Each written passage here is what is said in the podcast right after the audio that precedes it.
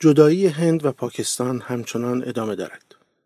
نوشته محمد حنیف برگردان پروانه حسینی من هم مثل بسیاری دیگر از پاکستانی ها اولین هندی های زندگیم را در لندن دیدم و تعجب می کردم که آنها تا حدودی شبیه ما هستند. اغلب هندی ها و پاکستانی ها وقتی که یکدیگر را می بینند واکنش مشابهی دارند. انگار هر دو طوری بار آمدند که فکر کنند در آن سوی مرز کشورشان یک عده انسان وحشی زندگی می کنند.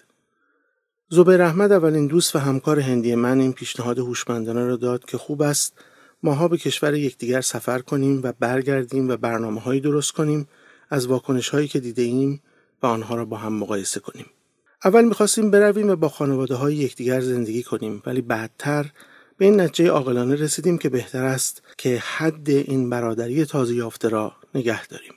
هر دو بعد از توضیح نقشمان برای کمیساریای سفارت کشور خود و جلب توافق آنها برای اخذ روادید اقدام کردیم.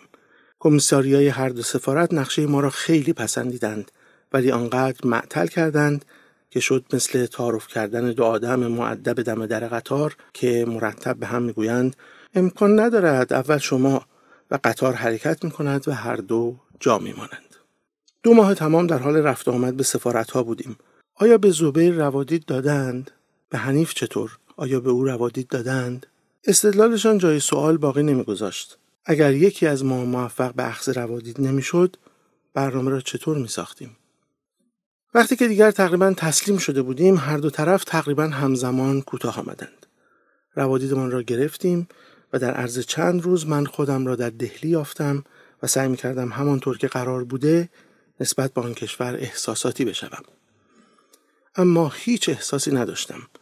خانواده من اهل هند نبودند و من هیچ ارتباط حسی با آنجا نداشتم.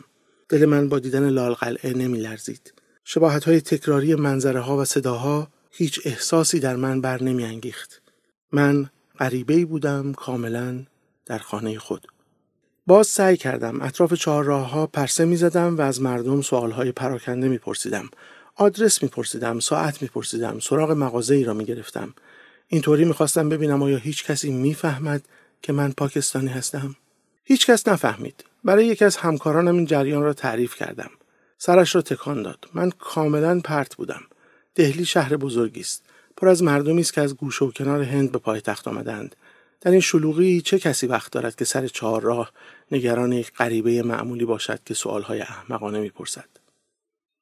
دلتنگی داستانهایی که ما شنیدیم بیش از اندازه خوفناک و پر احساس بودند. ما همه چیزمون رو از دست دادیم. من تنها فرزند خانواده هستم که جون سالم به در برد. ما می‌خوایم بریم و خونه اجدادمون رو ببینیم. جایی که از اون بیرون رونده شدیم. اون کوچه های کودکیمون. اما آدم های زیادی هم بودند که اصلا برایشان مهم نبود. آنها با شنیدن اسم شهرهایی مثل سیالکوت یا راولپندی اشکشان سرازیر نمی‌شد. آنها هیچ وقت این مکانها را ندیده بودند. اجداد آنها در آنجا متولد نشده بودند. آنجا بوی سرزمین خودشان را نمی دهد. آنجا اثری از غروب های حیدرآباد و کباب های لاهور و اشاق جامانده در گجانوالا نیست.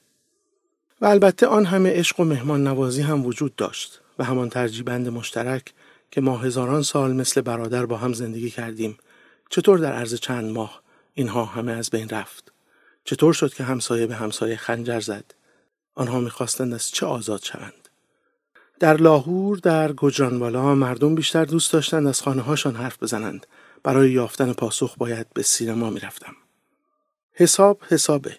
همیشه همینطور بوده. منبع بیشتر اطلاعاتی که ما از یکدیگر داریم فیلم ها و ترانه ها هستند. کمی هم کتاب. ولی ما این عادت مشترک را داریم که زیاد به کلمات نوشتاری توجه نمی کنیم. وقتی که می شود غیر کمر راجینیکانت را تماشا کرد چه نیازی به کلمات است؟ بچه مشترک واقعی ما موسیقی است. همیشه کسی پیدا می شود که به آدم خاطر نشان کند که ترانه که الان گوش می‌دادی توسط شخصی در این طرف مرز نوشته شده و توسط شخصی در آن طرف مرز خوانده شده. هر وقت که هندی ها و پاکستانی های همسن سال دور هم جمع می شوند با تعجب می بینند که همشان تمام ترانه های کومار را حفظ هستند. وقتی که من در هند بودم فیلم جدیدی به اسم مرز در دهلی روی پرده بود. همیشه یکی از آرزوهای من در زندگی این بوده که یک فیلم هندی را در یک سینمای هندی تماشا کنم. فیلم مرز کاملا مناسب بود. یک عده سرباز هندی ترانه‌های عاشقانه می‌خوانند و پاکستانی ها را با اردنگی بیرون میاندازند. می‌خواستم واکنش تماشاگران را ببینم. سالن نمایش پر شده بود. فکر کردم از آنجایی که من پاکستانی هستم حتما امتیاز ویژه‌ای برایم قائل خواهند شد. هر طور بود خودم را عملا با شنا روی شانه مردم به گیشه رساندم. به سمت بلیت فروش فریاد زدم من اهل پاکستانم. جواب داد اهل آمریکا هم که باشی برای من فرقی نمی‌کنه. وقتی میگم بلیت تموم شده یعنی تموم شده. البته که بلیت تمام نشده بود. من از مردی که در گوشه بلیت قاچاقی را دو برابر قیمت میفروخت یکی خریدم. احساس افتخار می‌کردم که توانسته بودم چنین بلیت پرخواهانی را بگیرم. تماشاگران در طول فیلم سوت میکشیدند، فوش می‌دادند و میرقصیدند. هر چند دقیقه یک بار به یک پاکستانی در فیلم گفته می‌شد آشغالی است که در زبالدان زندگی می‌کند و بعد سرنوشت تلخی برایش رقم می‌خورد. میترسیدم که اگر تماشاگران بفهمند که یکی از آن دشمنان روی پرده آنها در بینشان نشسته برای من هم سرنوشت تلخ مشابهی رقم بخورد. پس هم رنگ جماعت شدم. یک شورش لذت بخش. دیویس روپیه برای از بین بردن دشمن. هر پاپاسیش ارزش این را داشت.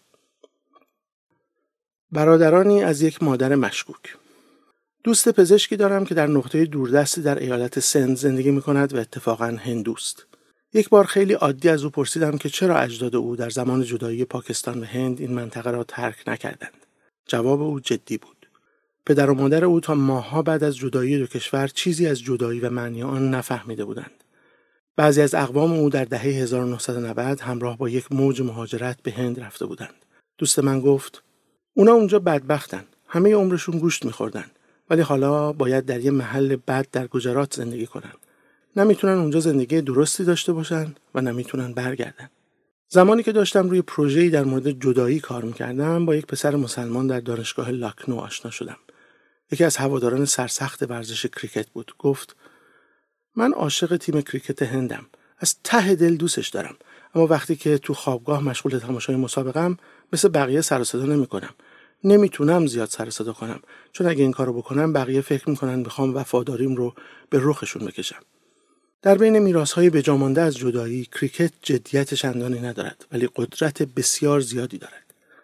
از دست دادن پول یا شهرت سخت است ولی می شود بدون آن سر کرد. اما این مسئله مهمی است که شهروندی بترسد که وطن دوستیش را نشان دهد. مبادا دیگران فکر کنند که خائن است. این شاید مهمترین میراث جدایی است. آب هندو، آب مسلمان. من و همکارم با داستانهایی تلخ و عجیب در مورد جدایی از سفرهای موازیمان برگشتیم و چندین اپیزود را کنار هم چیدیم و برنامه هایی درست کردیم. سعی کردیم مثل جوانها داستانها را غیر رسمی و زنده بازگو کنیم.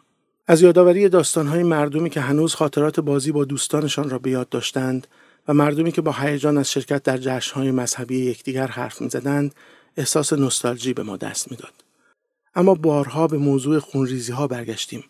ما در ضبط صوت هامان صدای آدم های بسیاری را داشتیم که از قتل عام جان سالم به در برده بودند و همینطور صدای کسانی که در آن کشتارها شرکت کرده بودند و پشیمون هم نبودند. جنگ بود تلخ بود ولی کاری رو که لازم بود انجام دادند درباره آب فروش هایی شنیدیم که در ایستگاه ها و بازارها آب می فروختند ولی آب را یا به مسلمان ها می فروختند یا به هندوها. مثل خبرنگارانی که گیر جزئیات یک دوره کوتاه میافتند مجذوب این ایده ها شده بودیم. تصمیم گرفتیم اسم برنامه را پانی هندو پانی مسلمان بگذاریم. یک موسیقی گوشخراش مناسب هم پیدا کردیم که به آن بیاید. تقریبا مثل صدای تیز شدن هزاران چاقو و صدای پیرمردی که دائم می‌گوید آره ما بچه ها رو کشتیم آره ما زنا رو کشتیم آره ما خونه هاشون رو سوزوندیم بعدا وقتی که مردم از برنامه ما تعریف می‌کردن من احساس عذاب و وجدان می‌کردم فکر می‌کردم که ما از همان کلیشه های ذهنی در مورد اختلافات فرقه استفاده کرده ایم. حالا بعد از 20 سال احساس می‌کنم که کل موضوع را دست کم گرفته بودیم. هر وقت که خبر یک قتل دیگر موسوم به بیفلینچ در هند را میشنوم یعنی کشتن افراد به خاطر خوردن گوشت گاو. به یاد آن پیرمردهایی میافتم که با افتخار تعریف می‌کردند که سر یک خوک را داخل یک مسجد انداختند یا گاوی را در وسط یک جشن هندوها سر بریدند. و من به کشور محبوبم فکر می‌کنم که آن را از هند بریدیم تا از آزادیمان دفاع کنیم. در پاکستان لازم نیست از ترس یک جمعیت خشمگین هندو یا سیک به خودمان بلرزیم. اما ممکن است بابت نقل قولی از یک شعر یا زیر سوال بردن یک متن مذهبی توسط همکلاسی های پاکستانی خودمان کشته شویم. جدایی هنوز با حرکت کند در جریان است. من بعد از حمله سال 2008 به مومبای از هند برمیگشتم. تقریبا تمام مسافرانی که به پاکستان برمیگشتند از روی تختهای بیمارستان بیرون کشیده شده بودند. بعضی از آنها هنوز لباس بیمارستان بر تن داشتند.